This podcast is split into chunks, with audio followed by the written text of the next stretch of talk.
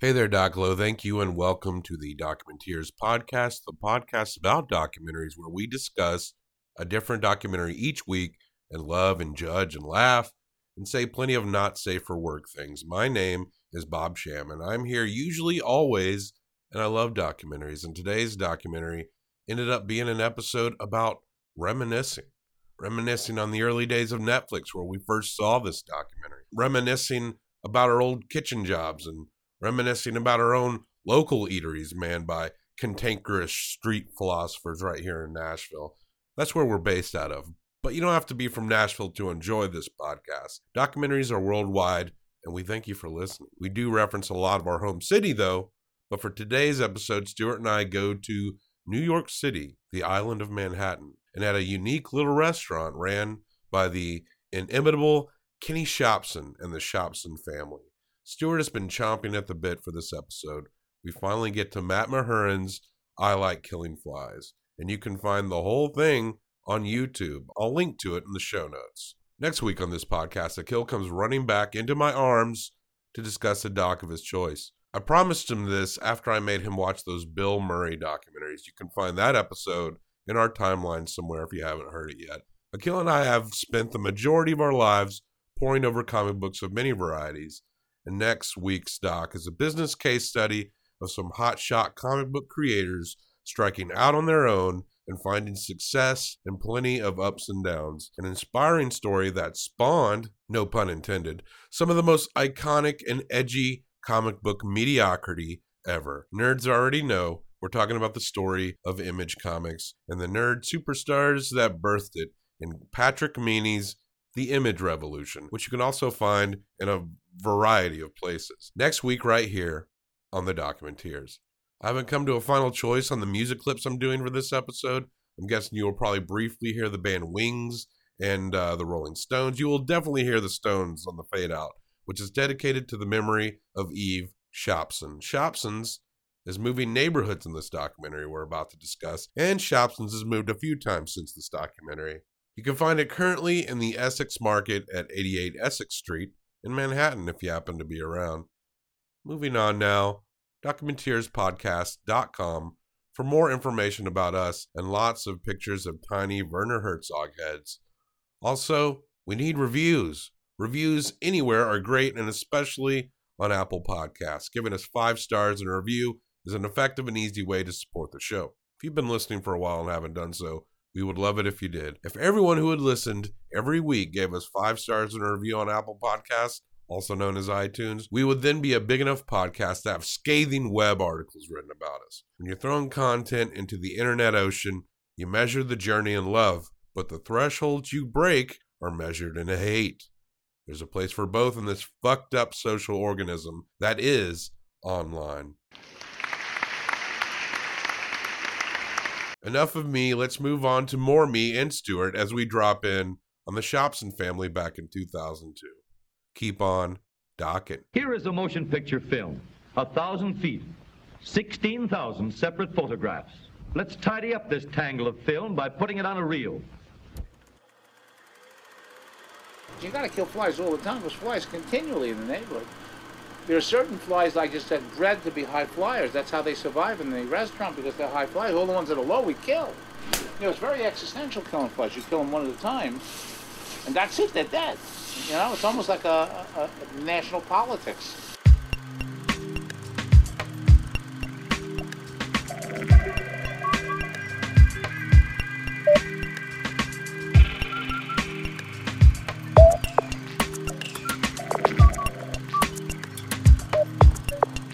How you like me now? How you like me now? How you like me now? How you like me now? Stuart, welcome to this hot August here in Middle Tennessee. Maybe we can cool down a little bit to a place that may be a little bit cooler, but you could probably smell a lot more uh, trash, body odor. It's, un- it's not officially a themed month, but this whole month has been about giving back to the co-host, giving them something that they want to do. And Stuart, in this episode, we're talking about someone who I believe is your uh, religious leader, right? Your spiritual guru. Yeah. Someone that you've talked a lot about You've probably been bringing up, since we started the podcast, you've been bringing this documentary up. And when you're not recommending we review porn, you're pro- you're usually talking about this. You talk about this and porn. Stuart is demanding that we review porn. It's new to me. I think that's like a year four thing. Four score? What are you but, saying? But I do have some great clips for when that time comes. So you've been researching porn? I'm just setting it up. Setting up for the eventuality. So based on the fictional account that I want to review porn, you've been researching porn? It's not fictional. Well, you can't roll with it. You can't just be the porn hungry heel. I must have been, uh, I must have blacked out during this uh, episode where I mentioned how much I want to review porn because I don't recall it, sir. You can't, you can't just roll with this and well, pretend a, to be a, a degenerate. You might know, but I'm a Puritan. You are kind of puritanical. You notice my outfit, right? I'm dressed like a fucking pilgrim for a fucking reason. Yeah, you couldn't hold out till our Thanksgiving episode to do this. I this guess you my, don't. This is my outfit. I mean, you might not remember, but every week I've been wearing this pilgrim outfit. Fine. You haven't been recommending we review porn. No, I have. Look, I'll come I'll come clean. He's right. I've been asking that we review porn. Oh, boy. And we finally did. But for this episode, we get to the closest thing. It's like porn without the sex. Food porn. Food porn. This is kind of like feeling somebody's pussy up. You know, you, you get to put this thing in your hand that has like this, like, you know, you know what I mean? It's like viscous feel to it. It's not bad at all. Now, when uh, Netflix first came out, it was essentially like a documentary app, right? I actually missed the right. golden age of Netflix. Yeah, when, when documentaries were so cheap for them to get on their streaming yeah, service. Yeah, like eighty percent so of, ton of them. eighty percent of their... They still kind of do, right? There, uh, there is definitely still a ton of documentaries. Documentaries are probably the most popular in those formats of those streaming T V devices. And I'm glad that hasn't changed. But back then, it just seemed like, what documentary on Netflix streaming are we going to watch today? Right. And I remember this was on Netflix when I first saw it. But it's not on there now. It's actually, you can find this on YouTube. I'll link it in the show notes. It is the slice of life film about one of the most unique cooks in New York City. And go fuck themselves. And he's gone. He's not with us anymore, right? As of now? He died September uh, last year. And we're talking about Anthony Bourdain. No. Uh, I'm eating out of an open wound. We're talking about Kenny Shopsin. Right, an actual chef. Ooh, burn. Take that, ghost of Anthony Bourdain. As I walk down the streets of Laos. That's my impression. You know, there is a lot about him that like kind of annoyed me about Anthony Bourdain, but his um, Kitchen Confidential book, it's actually legitimately uh, an interesting cultural insight to the mentality and cultures that go yeah. in like so many levels of restaurant kitchens. That is actually um, a high recommendation. Also, the supplement at the back of the book of all the best cocaine dealers. Yeah. That's pretty helpful. For I, my favorite chapter in that book is the chapter about the heroin addict who makes the best bread in New York. And he wants to fire him because he's so unreliable. But when he fucking shows up, his bread is like mind-blowing. That's exactly... in a nutshell, how it can be in the restaurant industry. You can be a fucking wreck so long as you can cook. And in that industry, it's kind of hard to be sober, you know? Now, before you started reviewing porn, you were a kind of a chef, right? I spent about half my twenties, from teenager up to like my mid-twenties, up to maybe twenty-six, twenty-seven. I did cook in restaurants a lot. When I was a teenager, I started out waiting tables at a Steak and Shake. I would move on to doing all kinds of things, including cook there. And then I worked in this like little brewery, family-owned brewery pub in a town called Clarksville, Tennessee. And then I moved to Nashville, worked in a place called the Alley Cat, which has long been gone. Deep fried avocado. Yeah, it was very popular there. People love that shit. Have you made a deep fried avocado since then? I have not, but I have thought about it. I tell you though, when I worked at the Alley Cat, we made amazing burgers. And without even trying... the Alley Cat would often be on the best of burger list for the city's great things, you know? Yeah, it was so much easier back then. Yeah, but you, but we didn't even try. The only reason we had burgers because people kept trying to order them because uh, originally the burgers weren't on the menu. And then the guy who ran it, his name was Steve at the time, was just like, fine. And he whipped up a burger, put some seasoning in it. And it's like, I still think about these burgers like they were amazing. They were big. We would cook them rare, which is not something you can find a lot of these days, you know? There was a lot of antagonism in this environment, but also there was like a lot of fun. It wasn't a place where I was I could realistically make my living. Right. You barely so, made it. So I had no choice but to leave. It's it was also a time where I drank a lot. I probably did the most drugs at one time working at this place. Like I probably tried like ten different drugs I'd never tried before from like from being around at restaurants and shit. It's just kind of how it went. It, there was ups and there was downs, but I look back and there was something kind of interesting about it. I learned how to work in these environments, and I'm kind of I'm very grateful for what I learned in these environments. At this point, it's so far removed. Gosh, I'm going on. I'm, this movie makes me reminisce about my past cooking experiences. Was the head chef a bit of a Kenny Shopsin type? You know, there was a Alley Cat. We, I mean, he was pretty much a crazy middle-aged punker. I don't. I think Kenny's pretty goddamn unique. I you don't meet many like Kenny, but it's common in the restaurant world that everyone has their own unique version of crazy. And you just kind of, it's like trying, sometimes working in the kitchen's like trying to fly like a, a plane that you know is probably going to crash. And it's like floating it.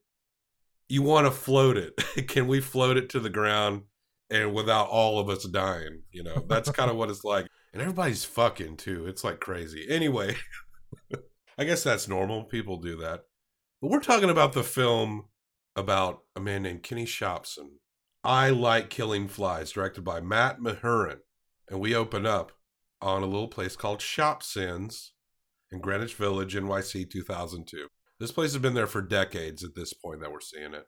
And it's going to move very soon. And we'll get more into that later. But we are introduced to Kenny Shopsin. When we first see him, what does he look like, Stuart? Well, he's wearing this motorcycle helmet. Yeah. And he's walking down the street in an ominous kind of tone is set. Got a huge gut, suspenders. He's a pretty tall guy. And he's got that t-shirt that he always wears. What does the t-shirt say? Shopsin's uh, General Store. But uh, if you fold the shirt up yeah, a certain way, it says Eat Me on it. Ah. Uh, yeah, yeah. We see him in action. This, let me describe, this is like a, a handheld camera movie. It almost looks like just a digital camera from like two thousand two era. There's nothing really fancy about how this movie is filmed. The director does not appear in it at all. And if there is a voice or a hand that comes into a shot, it just seems so still disconnected. This movie is like a pure sliver of culture documented in yeah. New York City. One of those little pieces in this little neighborhood, Greenwich Village, which who could have fucking afford to live there now? But that also comes up in this too. The ideas of gentrification and change and what they mean. But we see, I think he's boiling bacon. He has a pot. You know how usually there's deep fryers? I, I'm, I'm not sure if he's deep frying grease in a pot, but he's throwing bacon in it. It looks like he's boiling bacon, but surely he has a deep fryer. It's probably because he has to make so much bacon, right? He's got he's got to make so much bacon it won't fit in the fryer. It still seems or like he's already using the fryer for something else. It must. You like, don't see what the deep fryer is doing at that moment. That's true. He he's probably got a plan. This guy, there's but a method could, to his madness. We learn pretty quickly, right? He could be boiling a bacon in like water or stock or something. Oh, right, to make stock. Maybe. Well, I don't think he's making stock. I don't know. I'm just guessing here. He does have over two hundred soups on the menu. Yeah. So that's a lot of stock. Is everything chicken stock based, you think? I think he has like a, a bunch of bases, and then he makes like mixes the bases and adds things. Makes each bowl to order. This is uh, quinoa cilantro soup. Chicken dumpling soup. Sweet potato vegetable soup. Russian cabbage soup with beef. Chicken tortilla and avocado soup. Senegalese shrimp soup. Cuban black bean soup. Now, full disclosure, you've eaten at Shopsin's before. Did you eat at before he moved two blocks? No, I met after he moved. Okay. So after two thousand three. That first time I went there must have been, ooh, two thousand eleven maybe. Okay. Even, or, so it's a whole different world that he's in now. Did the or, food come out fast? Well, since, Was it fast? Yeah, relatively fast. Yeah? Yeah, it wasn't, didn't take a long time. But by this point, it was like, I'm, I went to the third iteration of a restaurant. When we come into the story, you know, we learn pretty quickly that he's having to move. Yes. Um, from his longtime location that he had been in since nineteen seventy-three. He he has a method. There's like a there's it's madness, it seems like, to any outsider, but that's kind of the kitchen experience, right? In a line sure. cook's world, yeah, it's like everything has an eccentric place, you know, right? Mm. Like he's got his uh, tongs hanging up above, like the what is that? The exchange, the heat exchange. What do you call the, that? The hood. The hood. Hey, put that on the heat exchange. We get a montage of some of the dishes that he cooks. And sometimes you're looking at it and you're like, what is that? I'm not too sure. I think that's chicken. I think that's beef. Yeah, everything. We get that montage of every every customer. It's it's like the documentarian like went over and like filmed every customer's food for a day or something. Oh, uh, so we have a little taco fried steak here. A hot turkey sandwich with sausage stuffing on black bread with cranberry relish. The Minda chicken salad, turkey bacon, and coleslaw. The Edmonton Thai Cobb, cilantro, pistachio, curry, grilled chicken, portobello mushrooms with gnocchi and cashews, okra chowder, and date nut rice, egg burrito, cheese melt. Yeah, they're and they each tell different stories. And I tell Kenny, I'd like some evil skivers, and Kenny says, fuck that, I'm done with the grill, I ain't making you skeevies. You want skeevies, have them for dessert, you gotta have lunch first. He says, Kim, you want the skivers? Come back here, show me your tits. Most worthwhile flash I've ever done. Yeah. Some dude ordered a cashew dish. I always would order this Patsy's cashew chicken and scallions and lemon juice and cashews. And I said, something tastes different here, but I can't figure out what it is. And then I hear this voice whispering, Noah, Noah, it's my name. And, and Kenny's over at the counter with a handful of... of cashews. He said he forgot to put the cashews in, so he just like gave me this handful of cashews and put it in the in the food. It was really nice because I knew there was something missing, but I didn't know what it was. He's like, I forgot the cashews. That's another thing. Noah, Ken- Noah. Kenny's fingers are everywhere, and this is a lot more common in restaurant kitchens than a lot of people like to believe. Usually in the more open kitchens, you see people trying to be cautious. I think Kenny's kitchen is somewhat open, but he doesn't give a fuck. Kenny doesn't give a shit about anything. If you walk into the door and he doesn't know you and his mood is right, he'll just tell you to get the fuck out. Yeah. I came in and I just wanted to have a cup of coffee, so of course I got thrown out the door. I wanted coffee and I got shouted at. I came back with four friends and we got thrown out the door. I had the honor of being kicked out. I think everybody should. He started shouting at her, and my wife and I are sort of hiding behind our menus, hoping that the whole thing would blow over. There's a certain amount that he'll accept. Like, you're not allowed to sit five people as a... Party of five. Party of five. No you dice. cannot. You cannot do a party of five. Should I read the whole thing? Yes, please. Party of five. You could put a chair at the end or push the tables together, but don't bother. This banged up little restaurant where you would expect no rules at all has a firm policy against seating parties of five. And you know you are a party of five. You cannot become a party of two and a party of three. You are a party of five. That's what we said. Or if the five of you come back tomorrow in Richard, Nis- Richard Nixon masks and try to pretend that you don't know each other, it won't work. You're a party of five. Even if you're a beloved regular, even if the place is empty, even if you bring logic to bear, even if you're a tackle for the Chicago Bears, it won't work. And once you are a party of five, you you cannot unbecome a fart party of five. You will always be a party of five. You're a party of five. You will always be a party of five. A hundred blocks from here, a hundred years from now, you will still be a party of five. Oh my God. We, we That's what happened to us. I can't believe it. And this one lady asked, could you come in if you were six? And honestly, it's a fair question. We see him do something like he puts some powdered sugar on a on a pancake. Also, there's pancakes all over the place. He specializes in those. Macaroni and cheese pancake.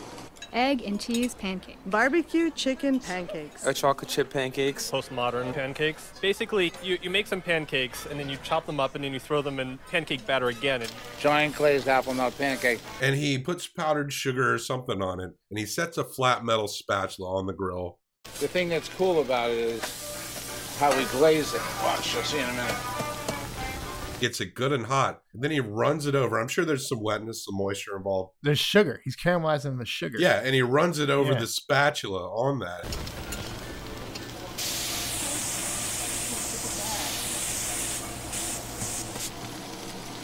I don't make much money on this bet. That's really sharp. I kind of like that technique. But Kenny, he's a bit of a philosophical guy.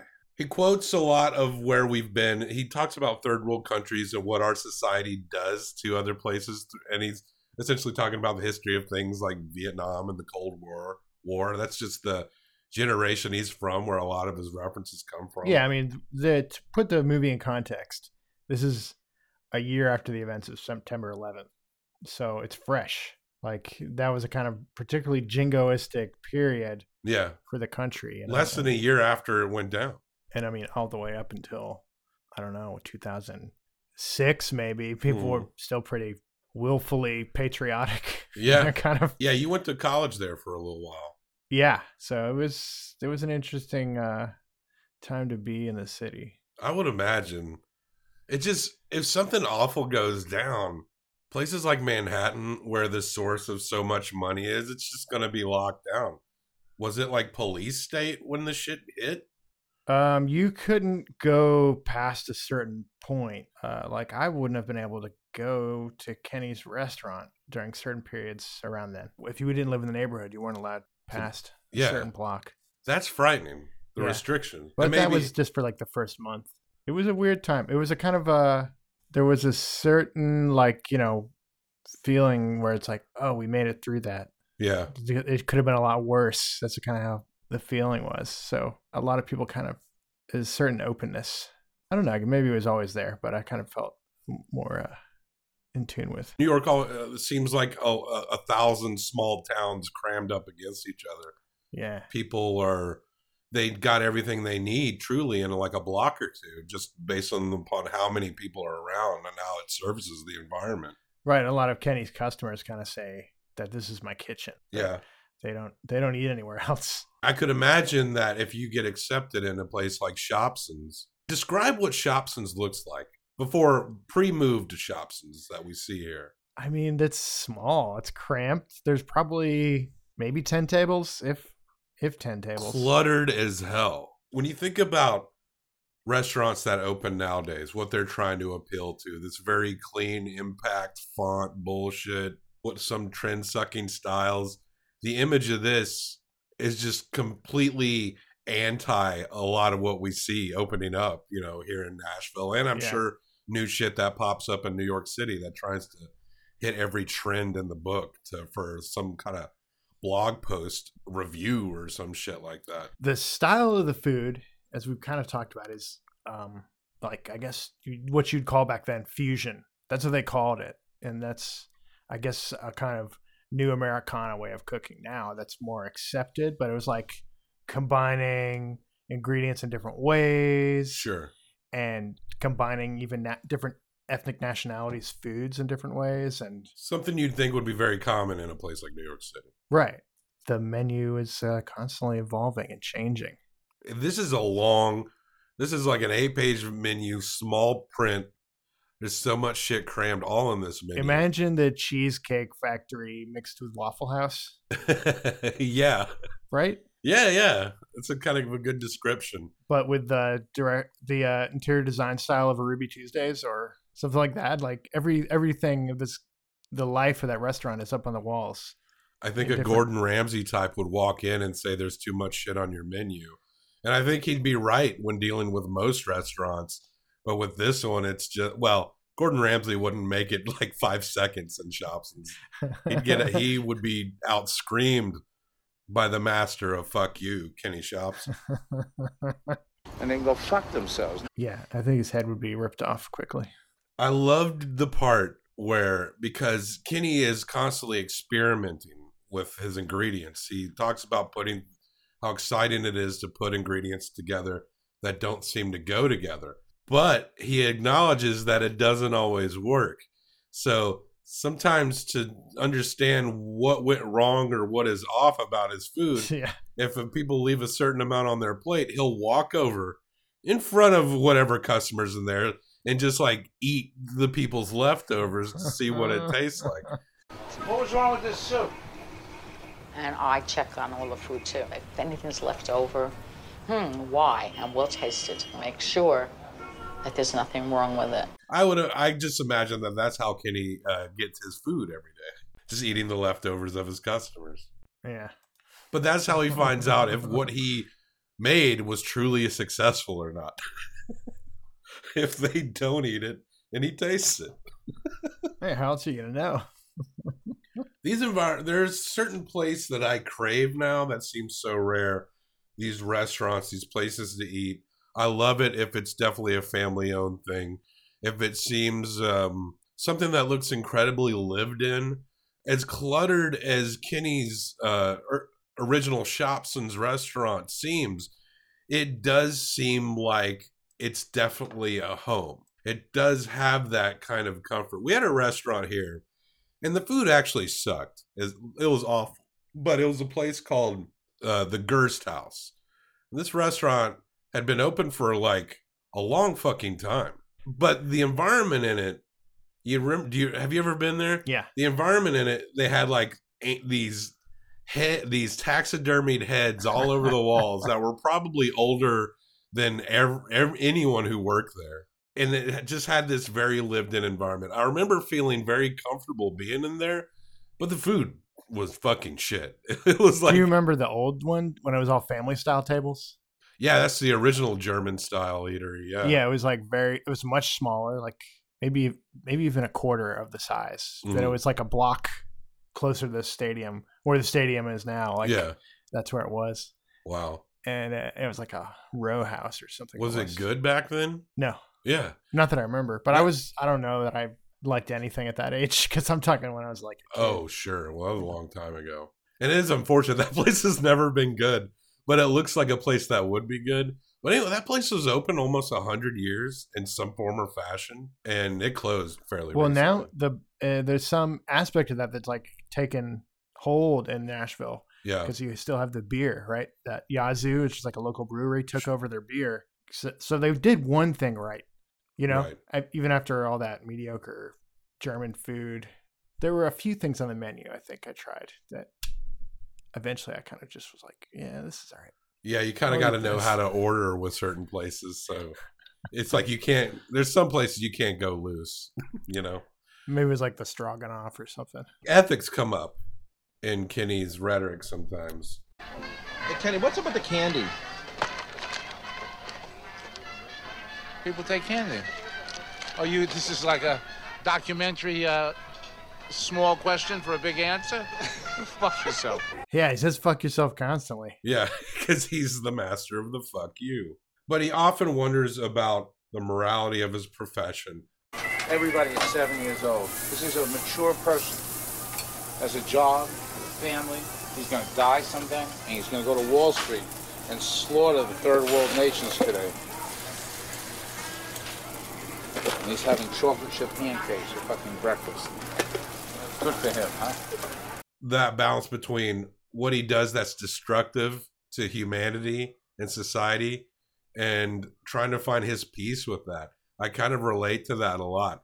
I feel like I have these uh, moral values that I understand, but we always have the struggle of dealing with knowing how to deal with ourselves contradicting those values. And it seems like half of this movie is about that fact. It becomes like this struggle. Somebody who truly tries to create something beautiful and lovely. And people who create things to uh, neutralize the venom that they produce every night in their dreams. And uh, I'm definitely the second type. That I cook to neutralize some type of Freudian mother breast related problem that resurges in me just like Old Faithful all the time, and I can't and I can't get rid of it. It's in there. It's in there. It's it's mixed in worse than AIDS could be mixed in.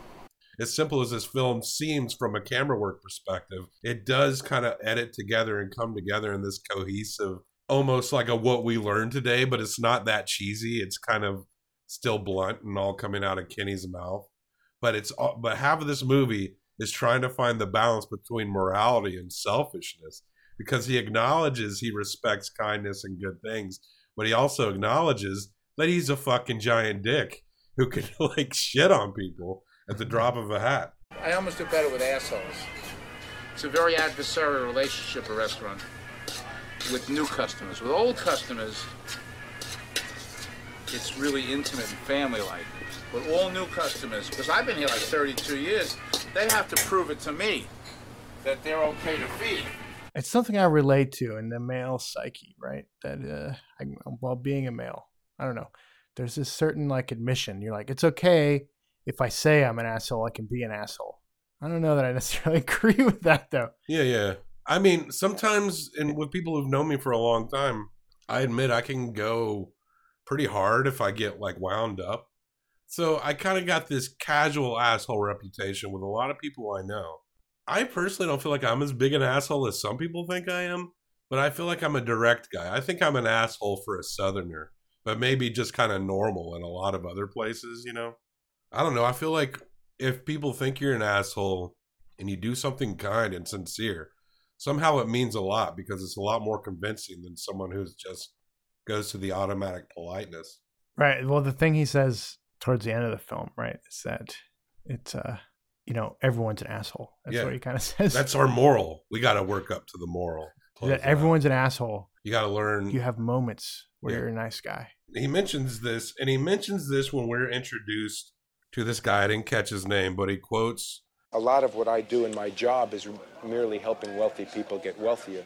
He owns a building, and he's like, I got this space here. Your lease is going to be up here at the old Shopsin's area. You can move two blocks up the street into this building that I do, and I'll help you out. So this guy, he says his job is to make wealthy people wealthier. So automatically, we're dealing with someone who's probably, when you're talking about that balance of morality and selfishness, this guy's definitely a lot more on the shithead side, your typical New York money bag dude. But he has a very positive relationship with Kenny. And I think Kenny's very conscious of what he does, because he's trying to balance it out, but he also says something along the lines of, which is the big demarcation point, I think, in human behavior. If you treat people with respect who don't deserve it, it's a mark of high civilization. Because you never know who's only temporarily deserving of bad behavior. So you try to treat everybody with a morality that makes you a good person, not whether or not they deserve to be treated well. I struggle with that. If you're someone who actively hurts people, it's hard for me to get on board. I definitely struggle with that, but I can see the value in having that kind of an attitude. I mean, he's got some really fucking weird half-baked philosophies. Like, have you ever given the whole thing, like, he thinks until your kids are eighteen, you should be able to kill them if you want? It's two different people almost, right? But the same. All from the same person. Now, he's going into this new place two blocks away, but there's a restaurant that's leaving there. I, I didn't catch what kind of restaurant it was exactly. They were called the Magic Carpet, and I guess they'd been there for decades. Yeah, for much a while. Like Shopsin's was at its old location, but they'd been like a nightclub. They had belly dancing on the yeah, yeah. in the window, and it seemed like they hadn't been on their game though for some time, and maybe uh, they weren't, but they weren't ready to let go. But, but Kenny goes in to check the place out. Of course, the guy who runs that place, Samir, is, as you could imagine, pretty emotional. And you're not buying this, the, the, the business from us, you know. We're giving you for free. So don't ask us so much thing for a little thing, please. It's we are sick already. Let let us go just finally. You know what I mean? Sure, or, or, thing, or, detail thing, you know. You weren't you, you weren't feeling that way when you went what? From thirty thousand. Stop. Look, look. The, the two of you, please. That, you know something? Okay. I, I'll tell you something. Tell we we, we we have a deal, Samir. And we have some people offer us three hundred thousand fucking thousand dollars, three hundred fucking thousand dollars in this place. You know, two week two week ago before before that happened. They have a very interesting confrontation because Kenny often comes in hot. And yeah. if you don't know him very well, you can, you would definitely maybe react a little hard to his, what seems to be antagonistic behavior. Kenny's wife, Eve, wants this place yeah. very badly. And I think a lot of people, including his uh, buddy Jose, who he considers part of the family, he's a cook who works with him, that isn't one of his relatives. And they're very close. Jose's in this a lot, working his ass off. And everyone who works in the old Shopsins is actually very excited. And Kenny is definitely going to move because things are changing in his own neighborhood that he can't help. But you can tell he's swishing the morality of this movement back and forth. And he's doing it. And I think that when he talks about like having to balance your assholeness with your morals and understanding that you're an asshole, like I said, that's what this movie is all about, because Kenny's having to deal with that because he doesn't actively want to hurt Samir, but he's going to get what he wants to get for his family. So just please don't. Yeah, we okay. we are giving you everything. Oh, Kenny. Kenny. And we wish Samir. you good luck. Samir. You know what Samir. I mean? Kenny. Samir, you're right. I'm wrong. I apologize. I'm sorry. Especially since he's getting this deal by this real estate New York dude who's probably a dirtbag. Let's face it. But he understands that there's some shadiness to it. But it's just kind of how he's got to do it. And I think that's where the morality tale of the movie comes in. You're absolutely We're right. We're going out I'll, for nothing. I'll we have stop, kids I'll and stop, family. I'll stop acting. So, since when I stopped to your wife, stop I, okay. acting like an All asshole. Right. I'm sorry. Okay? Okay? You accept my apology? All right. I'm very sorry. Okay. Let's go to the basement. He's got like, what, five kids? We see his daughters. He has one daughter. Also, there's a lot of the camera will just stop. And that's an interesting choice. What did you think about that? I don't know. I guess they, I think they wanted us to reflect. I want. I think they wanted it to be like the chapters in a book. Yeah. You know what I mean? Like, here's, you have to flip this whole page because there's nothing here. Because the environment of Shopsin's is so busy. And then you go outside of it and you got New York City, which is just fucking busy. Then when that camera stops and you see nothing moving, as a viewer, it kind of jerks you back in. Like something seems like off. Interesting technique to use when this person... Uh, Matt obviously didn't have like a lot of fucking gear. And sh- it seemed like anyone could make this movie, but I think there's some editing. The way it was all pieced together is a pretty smart way of doing it. Yeah. He tells the story of a crazy, of a crazy lady he used to live around. When I was really young, I, I was as heavy as I am now. And I lived in thirty-eight March Street next to a woman who was really crazy. I mean, every time I came home, you fat. You bastard. Every night for years. And then I went on like a diet and I lost a lot of weight. And one night I came home and she says, you Jew bastard. And I went there. I said, holy shit, she complimented me. And I turned around and I said, thanks, Betty. And another story about Kenny yelling at a moil. Right, which is like a rabbi that, that performs brisks, which is like a traditional kind of uh, circumcision, I guess, for yeah. a yeah, yeah. ceremonial thing. He wasn't extremely thrilled about the place because there was a big twenty-pound ham cooking up on the counter. I think he disliked Kenny so much, he said something nasty to him about the uh, weenie that he just worked on. And Kenny went charging after the guy and was screaming at him. Everybody all day was absolutely persuaded that Zach's foreskin ended up in one of the dishes, or perhaps in several. That were cooked. I, I can't believe that. But. Oh, that seems a little hardcore. Yeah, like the New York version of fried green tomatoes, right? Oh, remember fried green tomatoes? They cook the the wife beat her husband, and they barbecued him. You know? Did anyway. They? I don't remember that. Yeah, it's been a long time since I've seen it too. But they like uh, murder and cook someone. Oh, that's a wholesome movie too. But right? They were a bad person, Stuart. Oh, were they? Yeah. Well, you can kill bad people, right? There's this dude here in Nashville. I don't know if he's still operating. I don't think he is, but they used to call him the Sushi Nazi. You know what I'm talking about, don't you, Stuart? Yeah, what was his name? What's his name? Kins. Uh, I think Sam. It's the, Sam Sushi, yes. Sam. I saw a guy with a Sam Sushi tattoo. Really? Yeah, once. Sam Sushi, I don't think he's around. I think he was... So had- he briefly went to Acme... That new place, yeah. They have on their second floor. They have a sushi bar in the back. Mm-hmm. And he was briefly there, and I went to try and experience Sam's all up Acme, and uh, they were like, "Yeah, he's gone."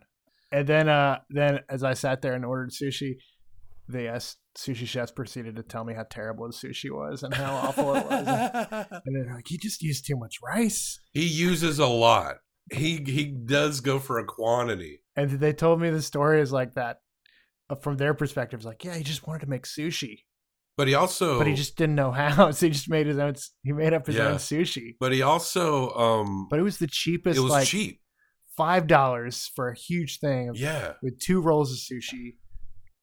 Maybe it was ten dollars. I can't remember. Yeah, it was, it was cheap. Like, you could get like a quantity like, of sushi. See, but the thing is, if you came in and he felt like you were ordering too much, he'd say, "No, you order this amount." Yeah, he exactly. would tell you how to order, he and had, if he uh, and if he didn't like you, He will just tell you to get the fuck out. And so everyone started calling him the sushi Nazi. Yeah, he had that. Remember, he had that weird ordering system where you had to write your order down on a piece of paper and put a quarter on top of it.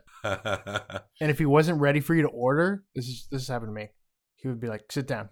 Yeah. And then I'd go sit down, and he'd like glare at me and give me a nod when he was ready for me to order. Now, if I'm being honest, his sushi wasn't that great, but it was cheap, and you did get a lot of food. But plus, like, you enjoyed it more because you had to earn it. That, yeah. You know what I mean? That, there's kind of an environment like that here in Shopsin's, but Angela used to go to Sam's all the time. Really? And Sam liked her. Yeah. He he never yelled at her, but there were several times where she would walk in and other people walking behind her, and he would kick them out and have her lock the door. Oh, yeah, I know So that. More people couldn't come in. Yeah, yeah, yeah. And I was always afraid to go in there with her. It's it's it, it's important to have that, for her to have that relationship with that person, especially who's so notorious and could just fly off the handle, that I was super paranoid about like ruining it for her. So most of the time I would just, she would just get something for me because he wouldn't tell her no, but he would yell at like all the other people. I remember one time I went in there uh, when I'd been going regularly. I ordered uh, the miso soup. Yeah. And he's like, "No, you can't order it. You can't have that." And then uh, I, a couple of times later, I would like try it again, but I had somebody with me. It's like he only would let you order the miso soup if there were like three people that also wanted it, because he made a specific amount of it. Yeah, yeah. When he made it, yeah, you know, it had to be a certain, like one of the best miso soups, because it wasn't like your typical miso soup. Oh yeah, I never like, had his miso. It was full of like vegetables, and I make a big pot of it and just literally bring out the pot. Yeah, and be like, have as much as you want. He was a quantity dude. Like that was his thing, and that's not, you don't see that in a lot of like sushi and Japanese style cooking. A lot of it just seems to right. be kind of small. It's the opposite of it, that. It's so it was that was what was so amazing about that restaurant, and it was our own kind of uh, Shopsin's. Yeah, right? that was. I th- yeah, that's like the closest we can I can think as far as attitude. But uh, I Definitely. mean, there are places that have been around a long time that I really love. Some of those those lunch spots in downtown Nashville yeah. have that vibe a little bit, where yeah, it's yeah. like a small staff that has a set amount of business, and they always get that business because they have so many regulars that come there that they don't have to coddle new customers. So mm. they don't. I think you see a lot of that as far as the older places that's managed to survive. Meat and threes are huge here in Middle Tennessee. Yeah. And uh, I know Nashville hot chicken's kind of a big thing, but it's only within like the last six years that it seemed to be everywhere. Yeah. Before that, you could just go to like two places and get it. But the meat and three environment, it's those places like the The, that place behind the liquor store on Charlotte, and that place on Ellington. Wendell Smith's. Yeah. Yeah. Yeah. yeah. And that place on Ellington where you can get an, an, a little burger. Elliston Soda Shop. Yeah, that's it. Or Rotier's. Uh, Rotier's. Both, actually. They've both been around a very long time. Yeah, there's a bunch. I mean, there used to be in every neighborhood a little place like that. But those are kind of the places that I like to go to from time to time, like the, that that are lived in feeling, especially Rotier's. Rotier's has that. A nineteen eighty-three feeling, like if you know when you go into yeah, a- like nineteen eighty-three, it was old. So, you know what I mean? Yeah, it does feel like another era. Because that's my childhood. Sometimes if I go into a place where there's old carpeting and it smells kind of like cigarettes, it reminds me of my childhood. It re- that's the smell of the eighties. Well, that's how like a lot of the places are when you get out of the city here. There's like a lot of little small spots like that in every town. There's like one restaurant that everyone went to or goes to. Yeah, those are the places that I miss, and those are the things that are kind of dying out. If you go into Wendell Smith's, half the customers are elderly. They've been going there since they were like our age. Yeah, and it's like, what's going to happen when they're gone? You know? Well, they'll be all right. They own that whole block. True. They'll probably just keep it going if they want. His relationship with his family is interesting. There's a lot. Kenny is good at arguing. It's said that he can win an argument even when it's obvious that he's wrong. And uh, we all know someone like that. Uh, my wife may have accused me of being like that from time to time. His kids get so emotionally charged up around them. You see them kind of start to tear up. And his wife talks about how ah, she has to fucking just leave and get some air yeah. every once in a while. As fun as Kenny can be, and how it can seem like such an honor when he is cool with you in his presence, he can be a very hard figure to contend with. And when and you see it in his family, when he's yelling at his son. Shit right now, because it could. Well, why didn't you keep the meter going? Because I was fucking working. You don't get it? You I really get it. don't get it? I get it. I get it. You really don't get it, do you, Zach? It's like unfucking believable. I ask you to do a fucking job and you don't do it. It's really simple, isn't it? What's the get? About not checking on a parking meter. It seems like he's going overboard, but he's saying it in such a way, and it's like, he seems to be going a little too hard on this. You stole the fucking extra money, right? You took the it's extra... in my fucking pocket. You took the extra money, you bought an ice cream with it, but you didn't do what you were supposed to do. I did fucking do that, but... Are you telling me that you got that meter going, and that that meter made us wrong? Are you telling me you did what you were supposed to do? I guess I got it. What would it have cost you to go out there and put another two quarters in? Nothing. He is making some points, but this is like this father-son dynamic, and you see his son turn around, and he looks just like he's going to cry. Or hit him. Or hit him. I'm sure he wants to do both. But there's a lot of emotions did, with him and his family. But there. Did but, you have a dynamic like that growing up with any of your relatives? Uh, most most of my time was spent with my grandma, and yeah, absolutely. There's a way to do things. My and grandma if you don't do a, it that way. Yeah. That's it. My grandmother has a stubbornness, and I I definitely inherited that. So all this family wants to leave, but all their emotions are balled up in this environment. Now you're angry at me. First time I saw it, I was just stricken by that. I'm not saying anything. I'm just telling you how I feel, and you're like, yeah, you got angry at me last night. I got angry last night because then, it was... Then you weren't angry enough not to bring it up now. When they finally are... doing the physical move, that's when all these yeah. emotions break, and you see like what's underneath isn't is a lot of insecurity about everything. Yeah. Uh, yeah, but then. So they start to move two blocks later, and the environment appears to be different. This is interesting because he's only moving two blocks, and where we live here, two blocks is like the same neighborhood.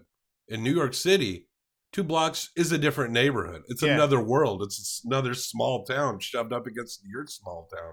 Yeah. So he goes, he's a fixture in this area, and he leaves, and somehow he acknowledges that he's representing this notion of things being different and the change in New York. There's a lot of discussion about gentrification in regards to fast foods coming in, but he acknowledges that he's representing something that is changing to the people who've lived in that two square blocks all their lives. So he goes from being something that you would want to maintain of a New York that people grew up with, and then he kind of becomes indicative of a new New York because he's having to move in this place where he's right. a stranger. It's bizarre dealing with it and thinking about it in that way. But Eve loves the new place. His wife loves the new place. Kenny's spitting knowledge, and the director's holding a clip mic. Like, he doesn't have it clipped, but he's holding the mic. You see it in the shot up to his face.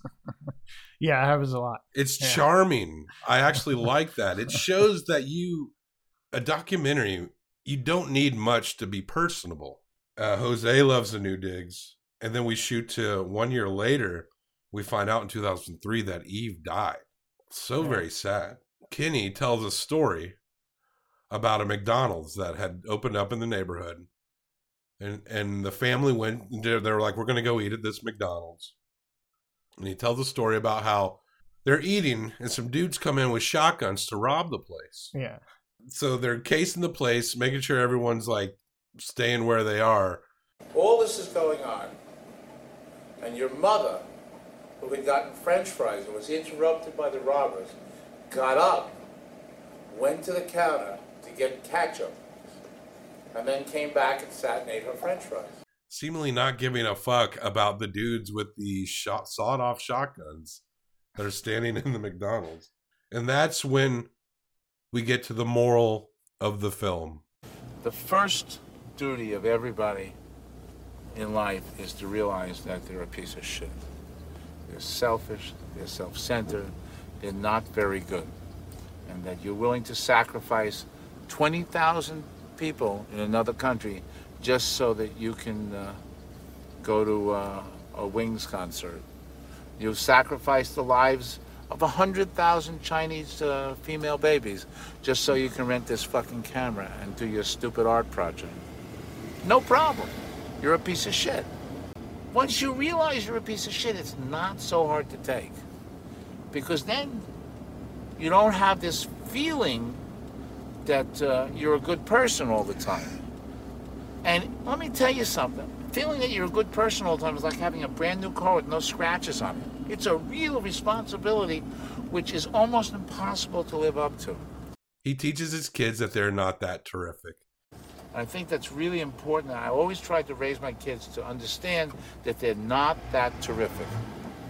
And that not being that terrific, that's okay, because most people who say they are terrific, Bill Clinton, Cardinal Egan, anybody you want to talk about, they're not so terrific. Martha Stewart, they're not so fucking terrific either, and there's no nothing wrong with being not so terrific, you know? That's not the same thing that's saying that they're not good or they don't have the potential to be good, but it's the reality of not making sure that they don't put themselves up above other people. I think that's a very important lesson. And uh, it's kind of one of those things where you sound like you want to be against it, but you think about it. And, you know, you're right. No one's that fucking terrific. Kenny says there's nothing wrong with being not so terrific. I don't know. It depends how, it depends on how not terrific you are for me. Because you can be really, really not terrific. Now, Kenny, this this is your spiritual leader, man. Yeah. What'd you think about this? You got a cookbook. There's still something special that you're going to do. But before we do that. Yeah. Stuart, we don't rate documentaries in a star rating scale. We rate them in a Herzog rating scale. Because Herzogs are uh, bottomless triangle turned sideways facing left more than stars. I'm going to give this one through five Herzogs. You're going to give this one through five Herzogs. Right. Put them together like a pancake with some corned beef hash with barbecue sauce on it and like a strawberry for garnish at a Shopsin's restaurant. Who knows what that dish is called? For best out of ten Herzog. Stuart? Yes. What'd you think of this film, I Like Killing Flies by Matt Mahurin? Well, I really liked it. And uh, I think... Uh... You've been talking about this for like a year, so you need to bring it. You can go on a... This is your tirade. This is your pulpit, man. Go for it. You know, I'm wondering what I like about it now, watching it again. And I guess it's that uh, you are in, yeah, you're in this world. And it's not really a big stretch of time. We're looking at a couple months as the main focus of the film. And just really it's the end of the of this era of a restaurant and like what it meant to the to the neighborhood, to the the people that ran the restaurant, clearly to the person making the film, you know, and the, the impact that you can have as just a small individual on a, on a, any, any number of things, you know, cooking food for people is a kind of a, a commune. Is that the right word? I don't know. Just like you're, you're, you're putting yourself out there in a real way and uh, nourishing someone. It's like a, It's a, it's like one of the most basic and human things we can do in a certain way is cook with love and appreciation for monetary gain, of course. But, yeah, and but, sincerity, not necessarily, sincerity, right? Not necessarily just politeness, but sincere, saying what you mean, being honest with how you felt. It's a thing that's kind of lost, I think. Uh, it, why are you cooking? As a city grows, those that are cooking for the right reasons tend to gleam and shine that much more than those that are just doing it for notoriety or celebrity or financial gain or, you know, what's the point of running a restaurant if you're going to have all these other people cooking the food? And that's kind of the struggle that Kenny comes to at a certain point with everyone else saying like, you know, yeah, but you're a businessman, but he doesn't want to be a businessman really. Mm. He wants to have his own extension, an extension of himself, an extension of his his brain, really. Because it's like a creative pursuit, and it's an artistic pursuit to make food. It can be. And it seems like on a relative level, Kenny doesn't look like a millionaire or anything, but you got the vibe that he is relatively successful at what he's done. Yeah. And I think he's, I think in this movie, we see him dealing with that influence and dealing with that success. He's realized he's actually built something that people want. And this documentary and uh, this cookbook that you brought over that it's about Kenny Shopsin's uh, style and food also represents that influence. So that moral balance, it's it, this is this whole thing. I don't, I didn't real. It's like a bizarre morality play, but much like our own, there's no real conclusion. It's just learning how to deal with that balance, right? And being as sincere as possible. You know, we know a lot of people who love movies and try to make films, and it seems strange to me. I've never made a movie, but it seems like a no-brainer to me if I ever did try that. Instead of doing something that would require me to buy buckets of fake blood, why not document something that matters to me? It seems like the perfect introductory way to learn how to pace and tell stories within a film. I don't understand why, you know, I guess the world's full of documentaries. I kind of, I wouldn't, I wouldn't mind if there was twice as many documentaries as there were out in the world, because to me, they're important. And I think this film shows how important a documentary can be. This isn't flashy. This seems like something anybody could make, but it captures something that's very real. And there's a lot more um, things that are restrained about it. There's a lot that isn't in it. And there's nothing trying to be cute in this, because Kenny Shopsin doesn't want to be stylish and cute. Even when he's put into this box of trendiness, he seems to not wear it very well.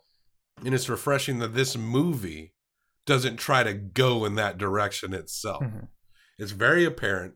The camera is up in people's faces when people talk about their experience there. It's just like right there. But you know what? The camera has to be, because especially the old Shopsins, could you really like back up and get a nice big group, like spacious shot?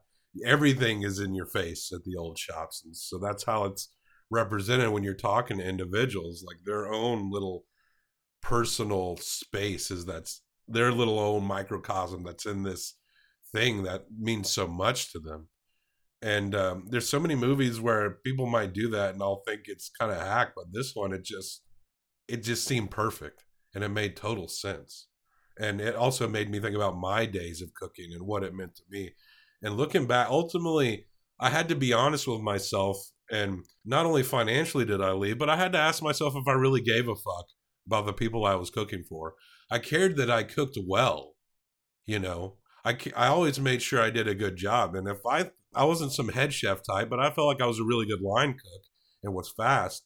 But at the end of the day, I had to be like, is this really, you know, what I want to be doing? I like cooking, but I don't give a fuck about all these people that I'm like shoveling right. burgers out for. But it doesn't mean that that didn't mean anything to me. I just wanted to be realistic, because a life in cooking is a hard life. I mean, Eve and Kenny, I mean, they seem older in this movie, but they're not that old, you know? Mm-hmm. They talk about how Kenny never takes time off. The cooking environment can drain you in ways that other kind of jobs can't.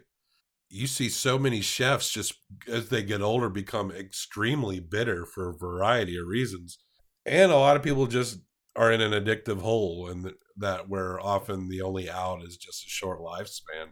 It just kind of seems like that. It's kind of like how wrestlers, their lifespan is kind of short. You know, cooks kind of, they kind of got to be careful, or their lifespans are going to be kind of short based on this, the stress and the uh, all the drinking that seems to occur in these environments. But but there's there's some real shit in here somewhere, and there's some real ideas and some real philosophy, and a lot more philosophy than you might get, you know, in your more rigged bullshit environments. Definitely more reality than you get on an internet comment thread.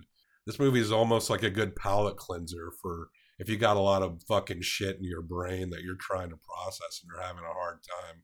There's something about this movie that can twist things into a perspective in its own way. It's near perfect, near perfect. Yeah. I'm going to give it a four point seven five well, out of five Herzogs. How many Herzogs do you give it? You never said, sorry.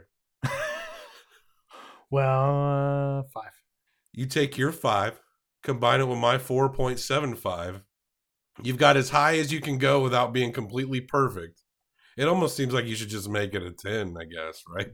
What, do you want me to do? Give it a five point five? Whoa. Are you going to... I get one of those once a year, right? Once a year you get to break the parameters of a five? Isn't that true? Okay. Once a year. Since you're O G, we did the first episode together. Once a year, you can break the parameters of a five. All right, then, ten, ten Herzogs. Yeah, you give it a five point two five. I give it a four point seven five. That's ten out of ten Herzogs. Perfect documentary.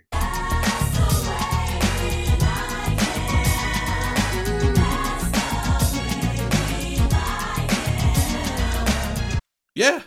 That's it.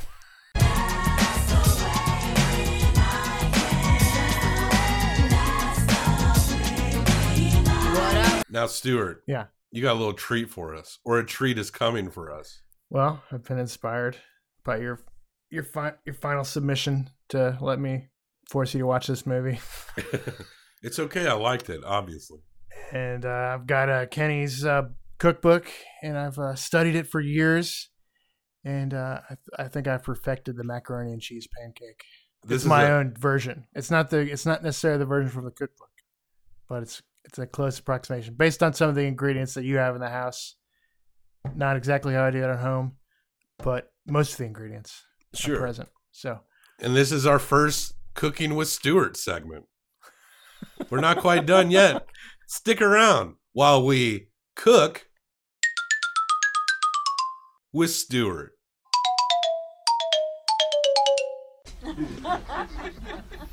All right, we're here with uh, Stuart Vaughn. We call him Mario Batali. Wait, he's canceled, right? Will you call me that? Yeah, yeah, I call you Mario Batali. Is that true? Behind your back, we do. And you're whipping up some, looks like a pancake mix. This is what I call paste. Yeah? White paste. Like Elmer's glue? It's, uh, this is actually the glue that I use for gluing the pancakes together. Oh, yeah. They call it pancake glue. It's an invention that I learned from uh, Kenny Shopsin's cookbook. And I've approximated it. Now, Kenny Shopsin was all about the art of the pancake, and you're making one that is featured in uh, the film I Like Killing Flies, the macaroni and cheese pancake. That's right. And this is great because I'm trying not to eat dairy too much. Yeah, I'll, there's no dairy in this. But I'll, there's no dairy in your mac and cheese pancakes? No, there's dairy. And by no, I mean some. Okay. That's all right. I'll just have... Uh, I'll, my shit will be weird for tomorrow. That's fine. I'm willing to try it. It looks good already. You haven't even made it yet. It looks good. Folks, my little recording device slash smartphone was wildly erratic in recording quality, with no portion of our cooking segment sounding like the other. So allow me... interrupting Bob Sham to recap Stuart's mac and cheese pancakes. They were good. We started off making silver dollar ones that were crispy, and they went amazingly well with some Louisiana hot sauce. Then we made a bigger one that was cakier and went better with syrup. They were both very good, and we got the recipe from Kenny Shopsin's cookbook called Eat Me, The Food and Philosophy of Kenny Shopsin. Then Stuart made a couple more mac and cheese pancakes. He told me these were only for him. He made them very buttery. Then he took his shirt off. He then, by hand, pulled the pancakes straight out of the skillet and put them on his bare chest and laid on the ground, rubbing the greasy mac cakes up and down on his belly and moaned very loudly. After doing that for a few minutes, he stood up, looking very euphoric, and then proceeded to lecture me on why we should review porn on the show and how porn is America's true art form and that we will gain a lot of listeners if we switch to a porn review format. This speech went on for, I want to say, fifteen minutes. Then he cried in front of me for two minutes, and finally, without another word, he sprints out the door. Didn't see him until the next day, when he unlocks my door with a key I didn't know he had, still wearing no shirt, to get the maple syrup he left. Yesterday's pancakes were still on the counter, so we recorded this last bit. And there you have it. You'll have to take our word for it, because you didn't see it. But those are... the silver dollar version and the full-size version of Kenny Shopsin's mac and cheese pancakes. And thank you for joining us on another episode of Stuart Cooks. Uh, yeah. I'm Ben Stewart. This is my uh, faithful uh, assistant. Uh, Bob, Bob Sham. Bob, Bob Sham. And uh, thank you for coming. Thank you for coming to our show, our episode and, T V show. And come in our kitchen. Audio-only uh, T V show. In our kitchen, everyone comes. That's how. That's our motto. And uh, I don't know why you had to say that. And uh, Get it greasy and keep on docking.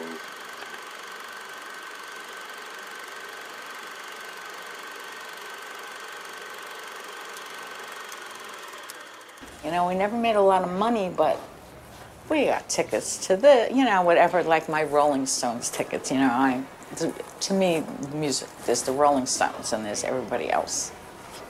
And every time the Rolling Stones came to town, I would try to get tickets, and at the very last minute, someone would come through with primo seats.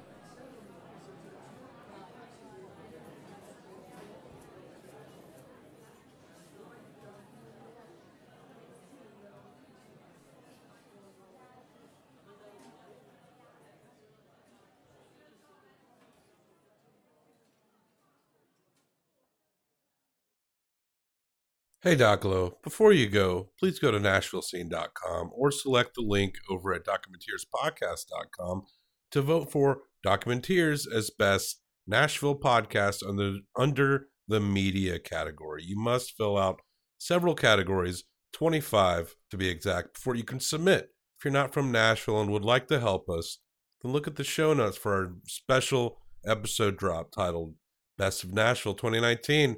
For several category suggestions and zip codes that you can punch in to help us spread the word about this show. You can also see a list of that over at documenteers podcast dot com. Help us get some local heat. Help us continue to grow this podcast.